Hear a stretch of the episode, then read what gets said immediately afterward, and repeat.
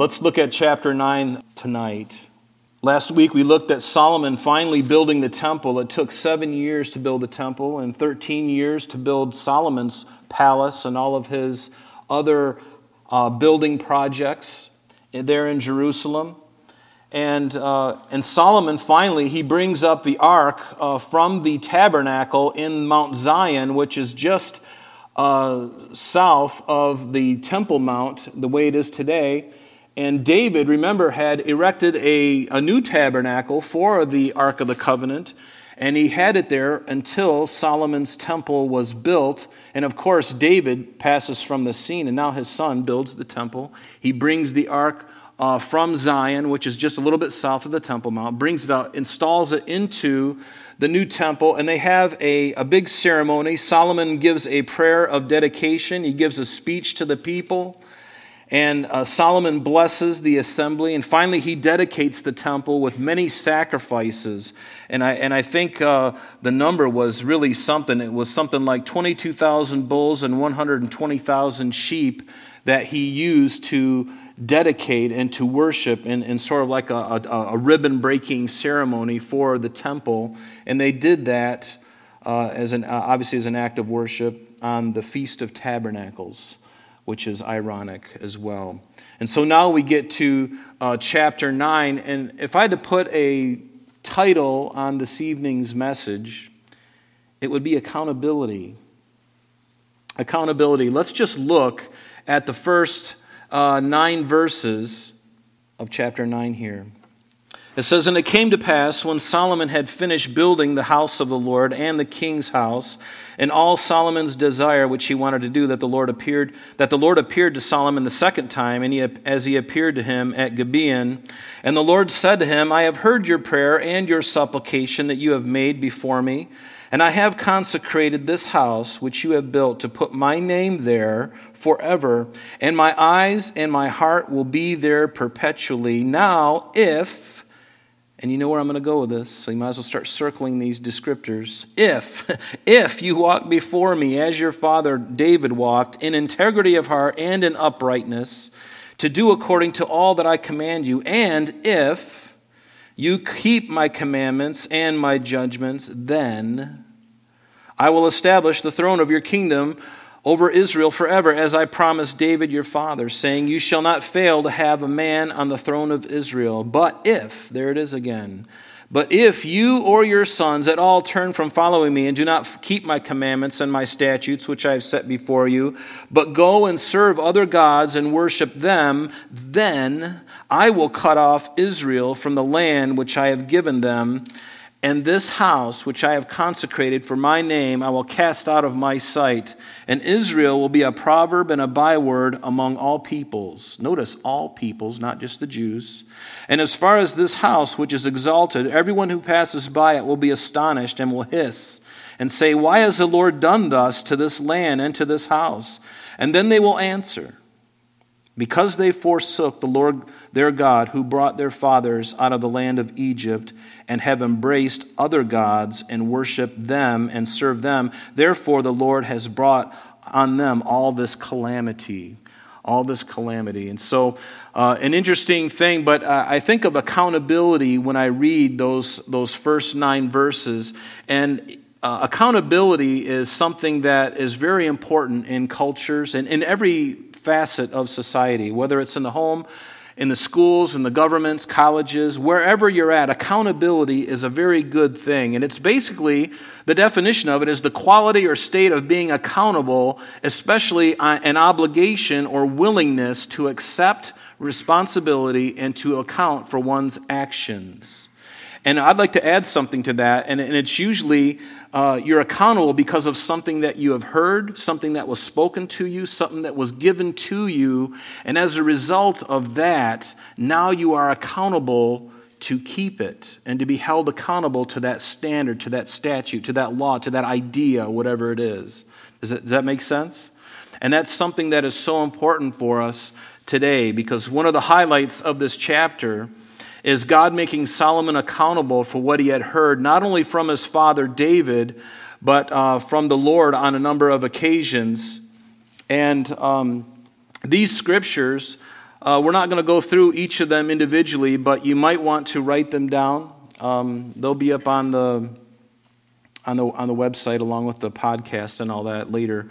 But one thing, if we look at 1 Kings chapter 2, God, uh, you know, David, or excuse me, David is speaking to Solomon in the second chapter of this book right before he dies, and he basically tells him all that the Lord had told him. Remember the Davidic covenant that God had given to David, saying that uh, someone from his seed, from his own uh, body would, would ultimately sit on the throne of, of David, of his, of his kingdom, and his kingdom would endure forever. But there was also a condition that if they fail, then their, their reign will be basically cut off for a season. But it would ultimately endure. And we know that that is true because Jesus Christ, when he returns in his second coming, he will be the rightful king. As we've been looking at in Matthew, he will be the rightful king and is the rightful king to set on the throne of David, his father, right? And so, so in 1 Kings chapter 2, David uh, speaks to Solomon all this. And then in the third chapter, uh, the Lord speaks to Solomon in a dream by night and basically reiterates the same thing he reiterates the same thing. He reminds him of what God, God reminds Solomon what God told to David, and now he's rehearsing that before Solomon. And then in the sixth chapter, God speaks to Solomon again. And then in the eighth chapter, Solomon uh, brings to remembrance, as he's dedicating the temple, what God had spoken to David, and also um, the responsibility that Solomon had as the king of Israel to perpetuate that that rule and also to continue to be obedient to God. And so now, he's, now the whole nation hears this at the dedication of the temple. He, he basically says, You know, these things are happening, and this is what my father David told me that God had told him, and that there would be not fail a man to sit on the throne, but, we have, but I have to, Solomon would say. I need to continue to abide by God's statutes and his laws. And then finally, in this chapter that we're looking at tonight, the first nine verses that we just read, the Lord appearing to Solomon again, rehearsing the same thing again. See, God holds us accountable for what we have heard and what we know. He does. He holds us accountable. In fact, in, in James, it says, Therefore, let him who knows to do good and uh, therefore, to him who knows to do good and does not do it, to him it is sin. There's an accountability baked, baked into that because if I know to do good, I've been equipped with the knowledge, but then I don't do it, I'm accountable to that knowledge. And to me, then, it's sin because I don't do what I know I should do. It's like running a red light. I know it's not good. Why? Because they tell you in, in driver's training school that you can't run a red light. You're supposed to stop. You're not supposed to, you know, fly by. And so I'm accountable. And so, and also in 2 Peter, Peter, speaking of false teachers, he says, For if, after they have escaped the pollutions of the world through the knowledge of the Lord and Savior Jesus Christ, if they are again entangled in them and overcome, the latter end is worse for that man than the beginning. And notice, verse 21 it would be better for them to have not known the way of righteousness than having known it to turn from the holy commandment delivered to them. So the idea is that when you are made aware of something, you are accountable. And finally, in Luke, Jesus said this to his disciples. The Lord said, Who then is that faithful and wise steward, whom his father, whom his master will make ruler over his household, to give them their portion of food in due season? Blessed is that servant when his master will find so doing when he comes. Truly I say to you that he will make him ruler over all that he has. But if that servant says in his heart, My master is delaying his coming, and begins to beat the male and female servants, and to eat and to drink and be drunk, and the master of that servant will come on a day when he is not looking for him, at an hour when he is not aware, and will cut him in two, and appoint him his portion with the unbelievers. And that servant who knew, and here it is, and that servant who knew his master's will and did not prepare himself or do according to his will shall be beaten with many stripes. But he who did not know, yet committed things deserving of stripes, shall be beaten with few. For everyone to whom much is given, from him much will be required. And to him who has much has been committed, of him they will also ask the more. We all understand this. It's just part and parcel of life. We are held accountable for our, our actions. And the truth of the matter is, is that in our lives we need to be accountable to a number of people. We need to be accountable to our spouses if you're married. We need to be accountable to our employers. We need to be uh, accountable to the local and federal governments around us and our friends and family. We are accountable to all these people. And guess what? They are also accountable to us as well. Or they ought to. Even local and federal governments, they're accountable by their constituents who have sele- who, who, who've elected them to represent them. Right? So they're accountable to us, not the other way around. But we are accountable to them, but they are also accountable to us, right? And God holds every soul accountable.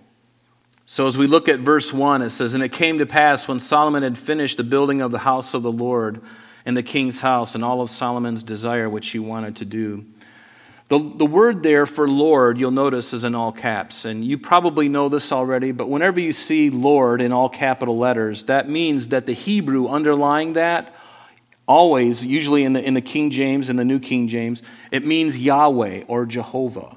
Okay?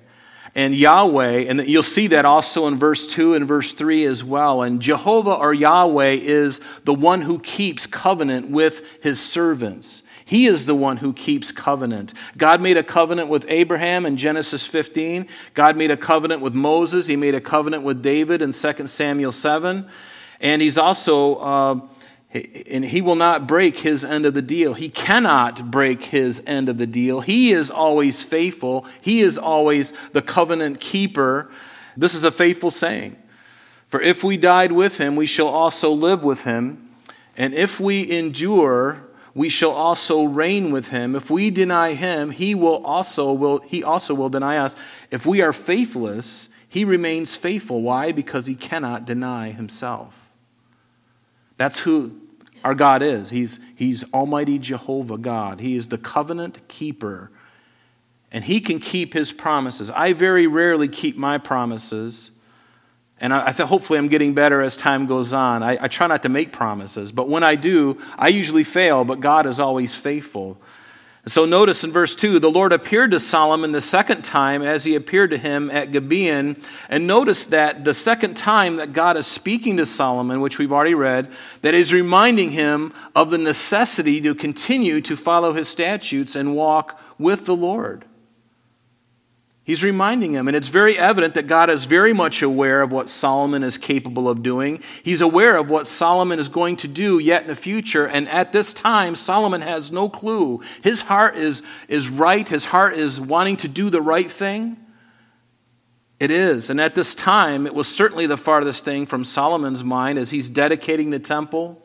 It's the last thing from his mind is to do something against the Lord because this time that we're looking at right now is a time of great celebration. They just cut the ribbon, so to speak, and now the, the sacrifices are happening. The temple is, is in full swing, and there's a great joy, there's a great release, if you will. And it's a great and joyful time. The last thing Solomon is thinking of is disobeying the Lord. And the first time that he appeared to the Lord, we know, was in 1 Kings chapter 3. Let me just read it to you.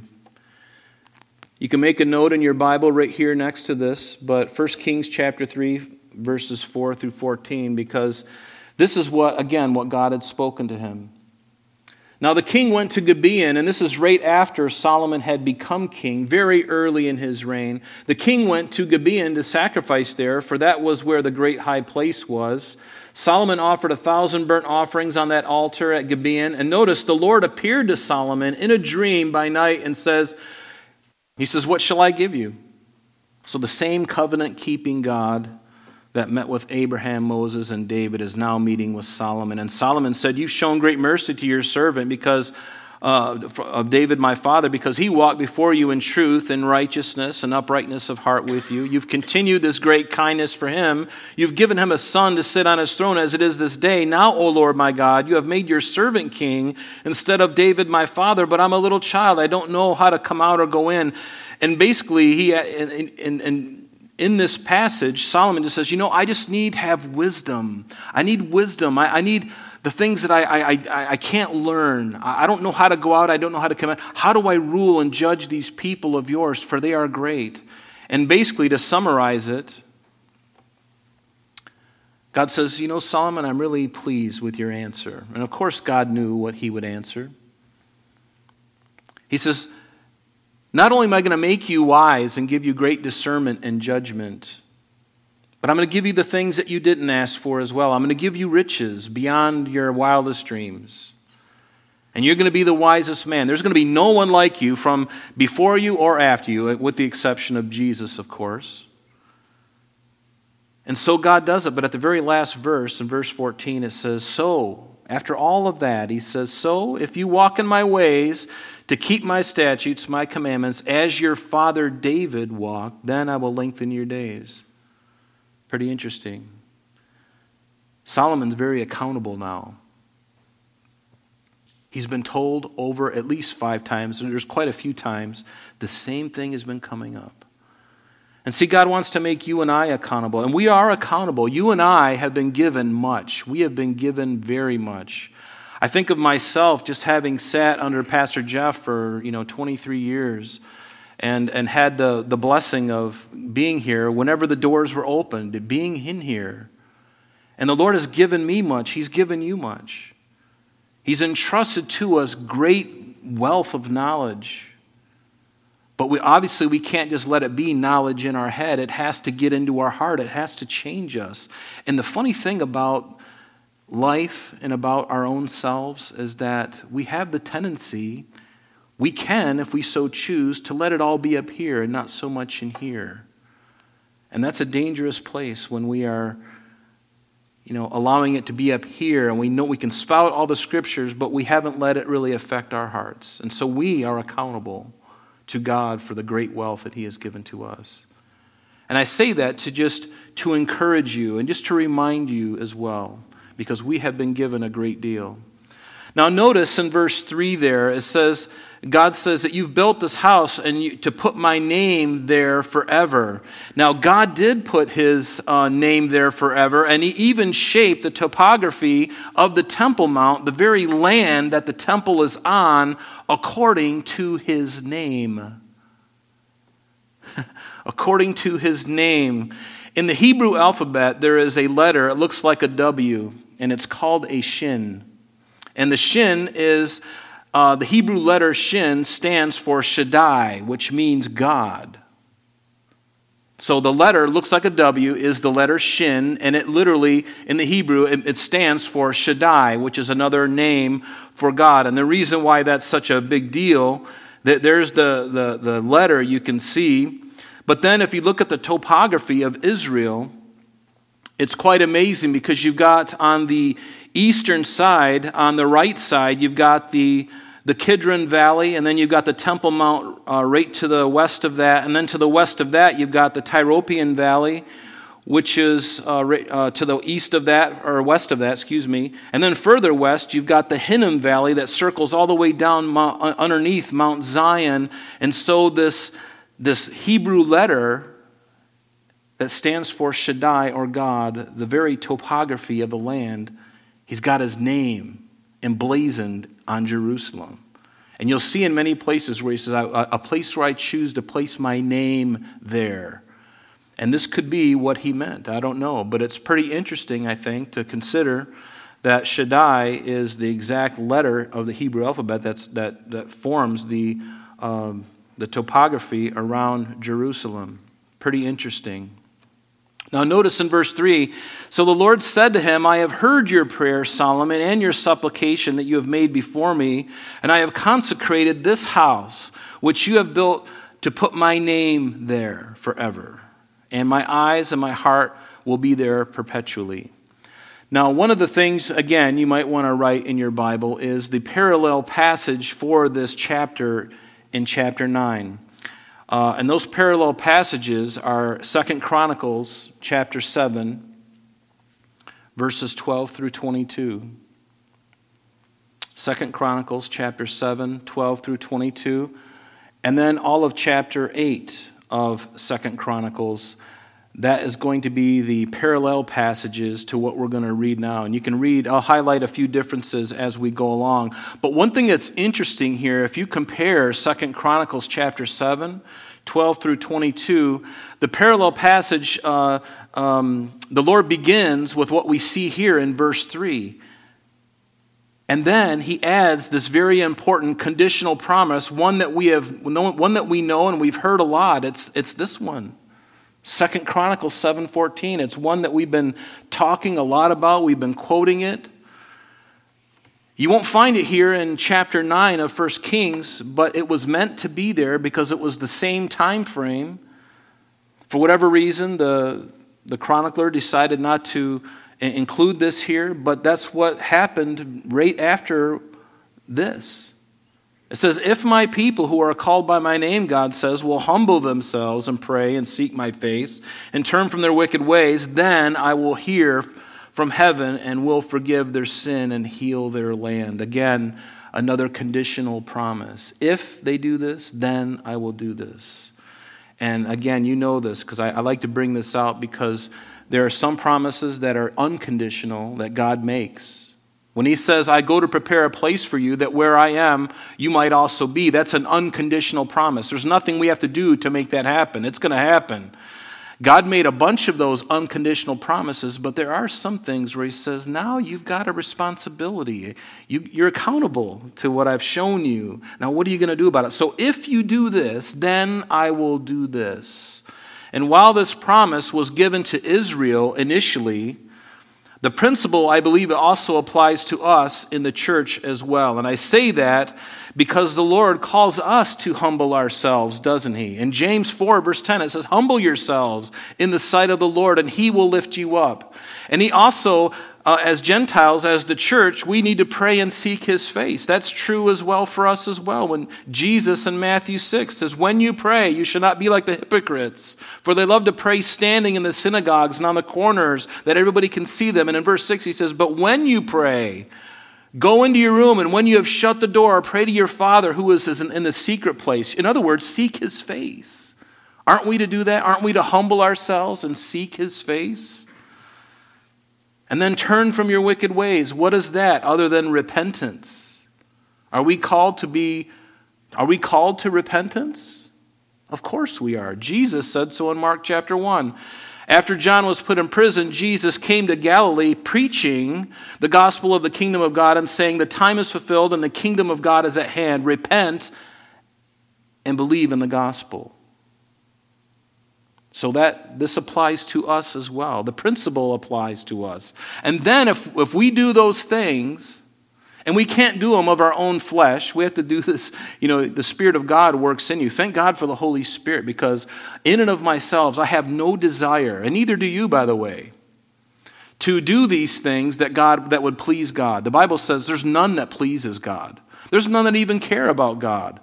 The mystery is that He comes down and takes up residence in our heart, and all of a sudden He changes our life. But prior to His Spirit indwelling in me, I was a scoundrel. I didn't care about God. I could care less. I was happy to do every desire of my own flesh. But that's the truth, isn't it? And notice, then God will do these things. He will hear from heaven. When we pray, He's certainly listening, otherwise, we're praying in vain, right? So he, he will definitely hear from heaven, and he, he will forgive their sin. He will forgive our sin. Isn't that true of 1 John chapter 1, verse 9? He'll forgive us if we confess our sins. He is faithful and just to forgive us our sins and to cleanse us from all unrighteousness, and then to heal their land. If our land needs to be healed, and we we say, God, Help us, Lord, help us to humble ourselves, to pray and seek your face, to turn from our wicked ways. God is going to hear from heaven and he's going to forgive our sin and he's going to heal our land. I believe that it's not too late, although we're getting very close. It is not too late, but notice. Lord says, I've heard your prayer. Still in verse 3 here. And I've consecrated this house. The idea is I've set it apart. I've sanctified it. I've set it apart. I've hallowed it.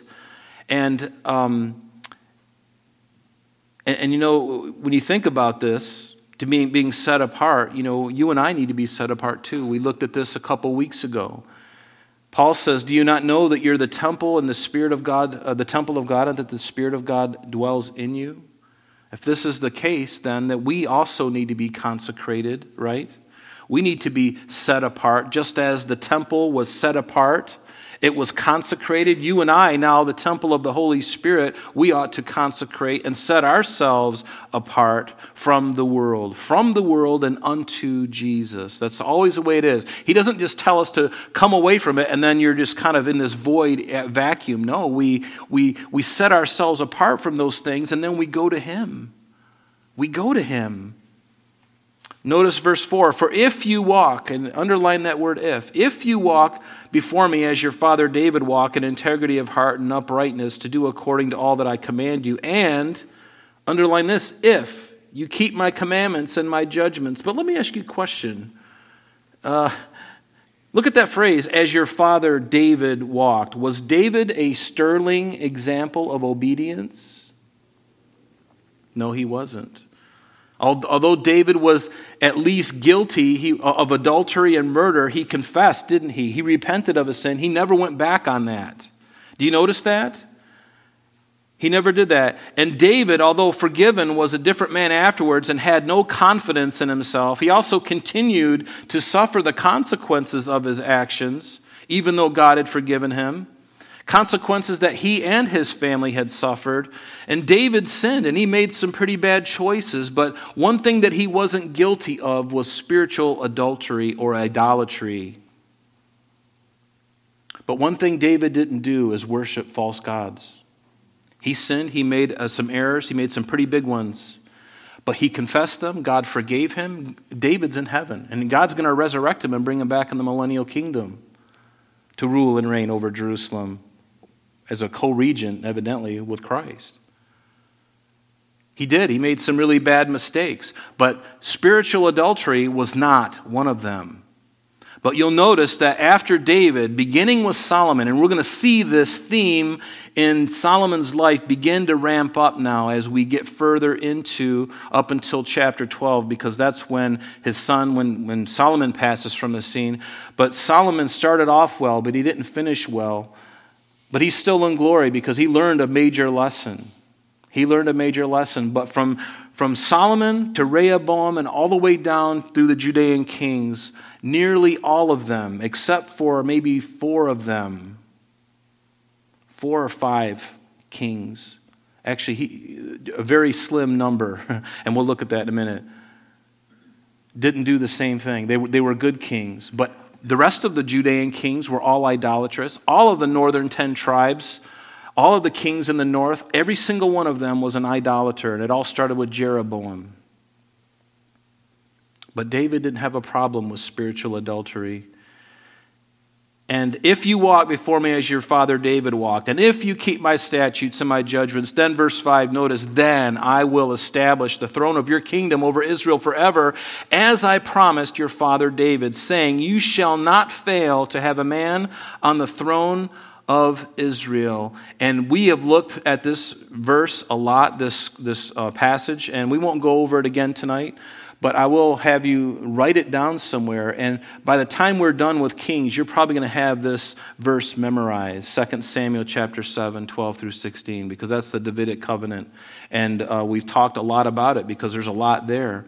But, um, but in, in 1 Kings chapter 2, David instructed Solomon again, and he says, David says to Solomon, I go the way of all the earth. Be strong, therefore, and prove yourself a man, and keep the charge of the Lord your God to walk in his ways. Notice, to keep his statutes, his commandments. Here's the accountability all over again his, his judgments, his testimonies, as it is written in the law of Moses, that you may prosper in all that you do and wherever you turn. Notice, and that the Lord may fulfill his word which he spoke concerning me, saying, If your son, if your sons take heed to their way to walk before me in truth with all their heart, with all their soul, he said, you shall not lack a man on the throne of Israel. And so it's just further, further accountability. Solomon, my son, make sure you follow the Lord. I, don't know of anybody in the scripture who has had these, this many reminders. I'm sure there are uh, other, there's, there's definitely others, but when I think of what Solomon, the, the many opportunities, and see, God doesn't waste words. When he told him and had him remember these things four or five, six times, there's a reason for that. God's trying to say, Solomon, you don't even understand yet, but you're going down this road, and I'm telling you, don't do it. Don't do it. Stay away from those things. But if your sons, verse 6, back in our text, he says, But if your sons at all turn from following me and do not keep my commandments and my statutes, which I have set before them, but go and they serve other gods and worship them, then I will cut off Israel from the land which I have given them, and this house which I have consecrated for my name I will cast out of my sight and Israel will be a proverb and a byword. And in verse 8, as for this house which is exalted, everyone who passes by will be astonished and hiss at it. And then finally in verse 9, then they will answer because they forsook the Lord God. This is why these things are going to happen, because Israel had forsook Jehovah, who brought their fathers out of the land of Egypt, and they embraced other gods and worshiped them and served them. Therefore, the Lord has brought all this calamity upon them. And Solomon and most of the kings of Judah, like I said, and all of the kings of Israel, they would all fall into idolatry, except for a handful. And in fact, uh, just only uh, the ones that are starred here were, were good kings after David. You know, there was Asa, and there was Jehoshaphat, and Jotham, and certainly Josiah. These were the exemplary kings, and Josiah probably stands ahead of them all. But every one of the kings of, of Israel would fall into idolatry. And see, God would fulfill that warning and that prophecy that he gave to him in verses 4 through 8 that we just read, because we know that he's going to take the northern kings into, into captivity by the Assyrians. And then 116 years later, in 586, he's going to burn down the temple, the Babylonians, and they're going to be taken captive to Babylon. Verse 10 Now it happened at the end of 20 years, when Solomon had built the two houses, the house of the Lord and the king's house that Hiram, the king of Tyre, had supplied Solomon with cedar and cypress and gold as much as he desired. And King Solomon then gave Hiram 20 cities in the land of Galilee. And then Hiram went from Tyre to see the cities which Solomon had given him, but they did not please him. Now remember, Hiram was a really good confidant and a friend of his father David. Okay, so now David passes from the scene. Hiram is still alive. Now Solomon has this wonderful friendship. He, he remembers certainly his dad talking to Hiram. They probably had lunch together, and Solomon, as a young boy, was probably at the table and listening to these men. Now Solomon is a man. Now he's having these same interactions with this man. And for whatever reason, these, this land up in the Galilee region, which is very close to Tyre and Sidon, Tyre and Sidon would still be even north and west of the Galilee area. But Solomon gave him these things. But notice what it says. So uh, Hiram says, What kind of cities are these which you gave me, my brother? and he called them the land of Cabul or Kabul, as they are this day. And it literally means good for nothing. Thanks, but no thanks, right? So then Hiram sent the king 120 talents of gold, evidently as payment for this, this, this land, even though it wasn't really anything that great. And we'll find out that in Second Chronicles chapter 8, verse 2, that Hiram ultimately gives those back to Solomon and says, You know what? I really don't need them. You can take them. And then Solomon builds them up and inhabits them with the people of, of Israel. But notice in verse 15, so, and this is the reason for the labor force which King Solomon raised to build the house of the Lord. We looked at that a couple of chapters ago. In order to build the temple and all of those other buildings, it required a massive workforce. And so Solomon would put the, the peoples that were still in the land that the children of Israel didn't completely drive out, the Canaanites that were still in the land, he put them into uh, like a slave labor, is really what it was. And so notice, and this is the reason for the labor force which King Solomon raised to build the house of the Lord and his own house, the Millo, the wall of Jerusalem, Hazor, Megiddo, and Gezer And Pharaoh, king of Egypt, had gone up and taken Gezer and burned it with fire, had killed the Canaanites who dwelt in the city, and had given it as a dowry or as a gift to his daughter, Solomon's wife. Because remember, Solomon had married the king of Egypt, Pharaoh's daughter. And kings would often do this to build alliances and assurances with each other because uh, the king of Egypt is not going to come against Jerusalem knowing that his wife and, their, and her, his grandkids are there. So it kind of creates this kind of insurance, if you will, between nations and kings. And so Solomon was really big into that, and we're going to see it's going to get him into a lot of trouble. Uh, so Solomon built Gezer, a lower Beth Horon, Baalath, and Tadmor in the wilderness and in the land of Judah and all the storage cities that Solomon had, cities for his chariots and cities for his cavalry. You might want to underline that. cities for his chariots and cities for his cavalry.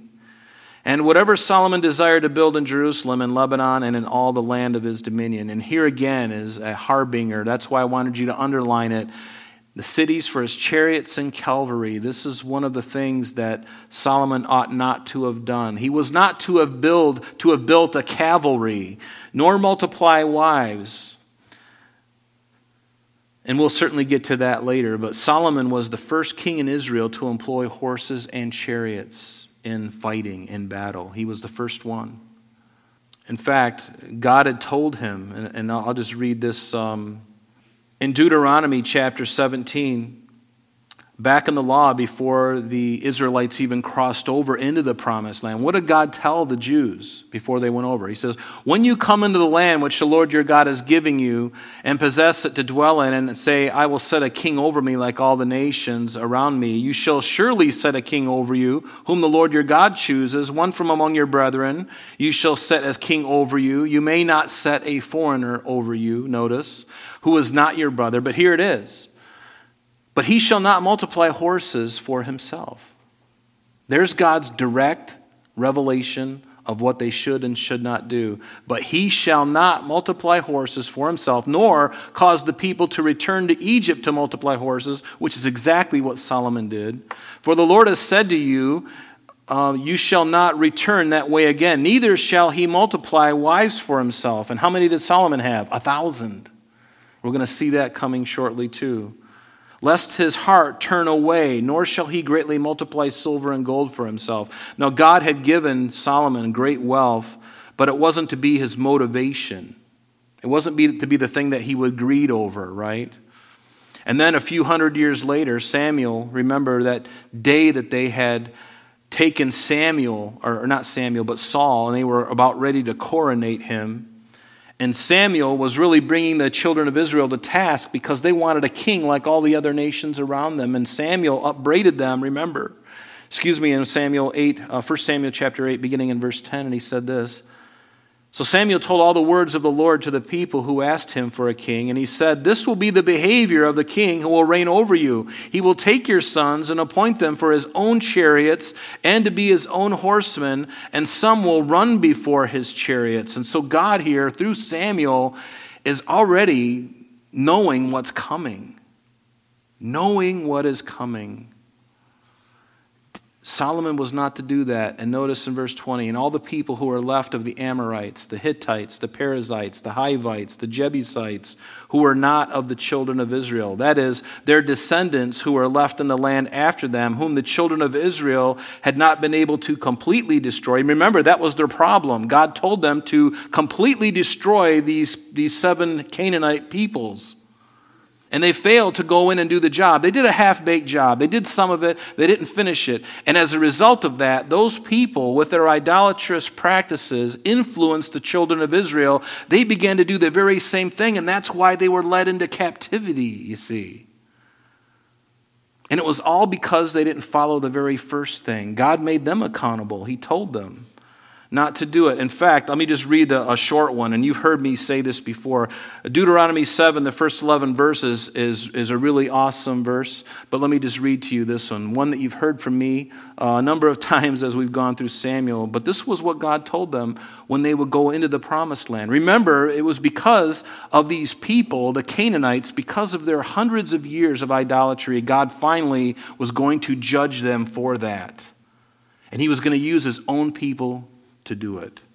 Notice what he said Deuteronomy 20, verse 16. But of the cities, of these people, which the Lord your God gives you as an inheritance. You shall let nothing that breathes remain alive, but you shall utterly destroy them the Hittite, the Amorite, the Canaanite, the Perizzite, the Hivite, the Jebusite, just as the Lord your God has commanded you. And why? It tells us in verse 18 lest they teach you to do according to the abominations which they have done to their other gods, and you sin against the Lord your God. And do you remember this last Sunday morning when we looked at the, what, what they did, some of the idolatrous practices? Practices? Do you remember the, the, the postpartum abortions that they did? They cast their sons and their daughters into the fire. They cast them into the hands of Molech and, and they burned and incinerated their children after they were born. That's the kind of sin these pagans, these Canaanites, were doing for hundreds of years, and God said, Enough's enough. Doesn't God have the right to judge when He is no doubt these people, they knew what they were doing was wrong, but they were completely involved and engrossed in it.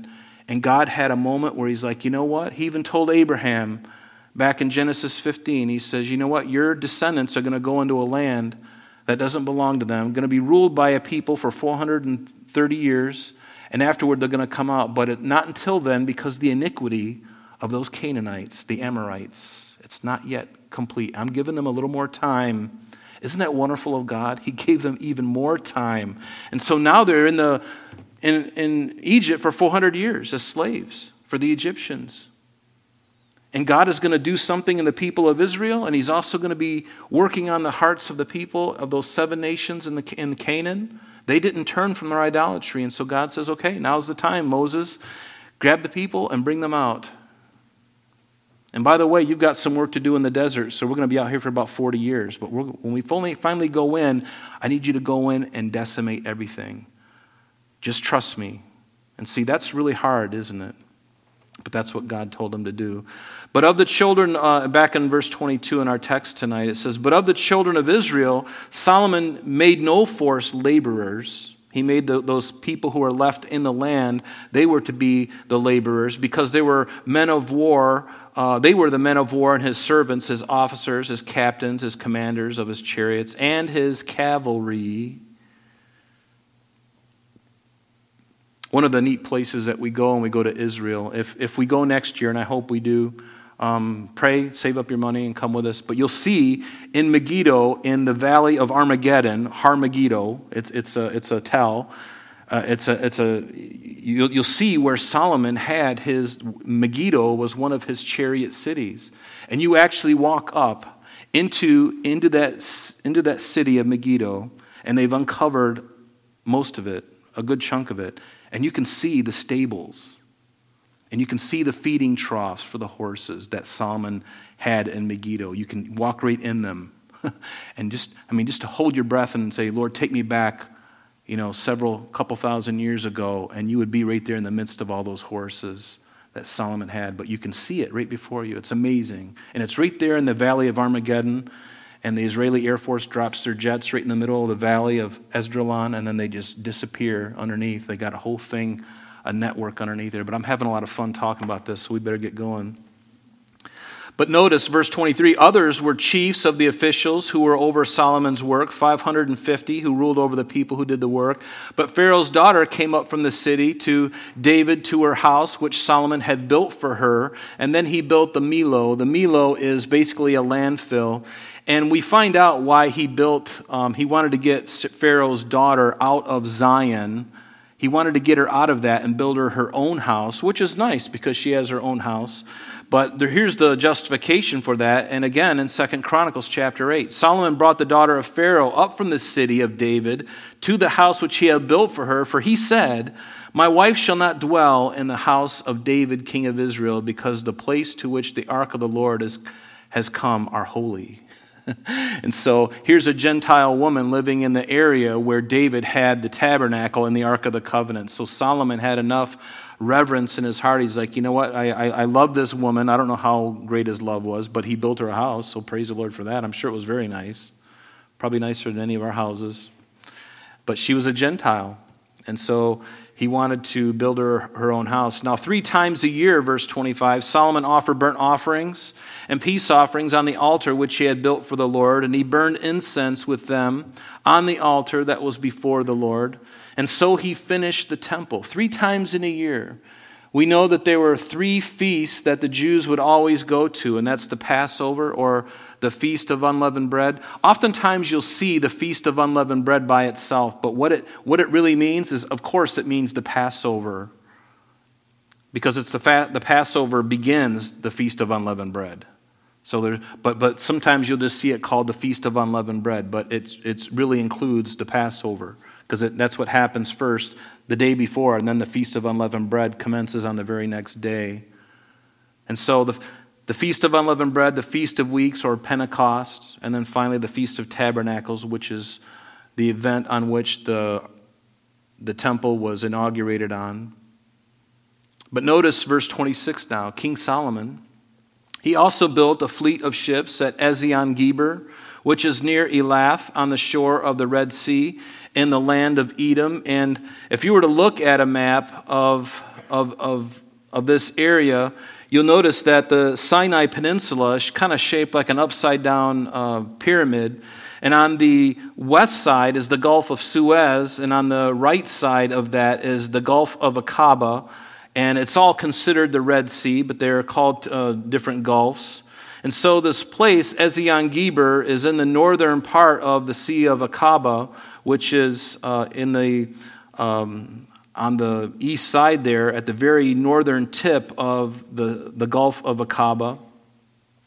And there's a couple of different locations where it could be. One is a little island on the, on the east or the west coast, excuse me, and they call that Pharaoh's Island. Uh, some Scholars believe that that may be the place of Ezion Geber, and others believe that it's up there uh, around Elat or Aqaba or somewhere in the northern part up there is where Solomon had these ships and this kind of shipping uh, business with uh, Hiram, king of Tyre.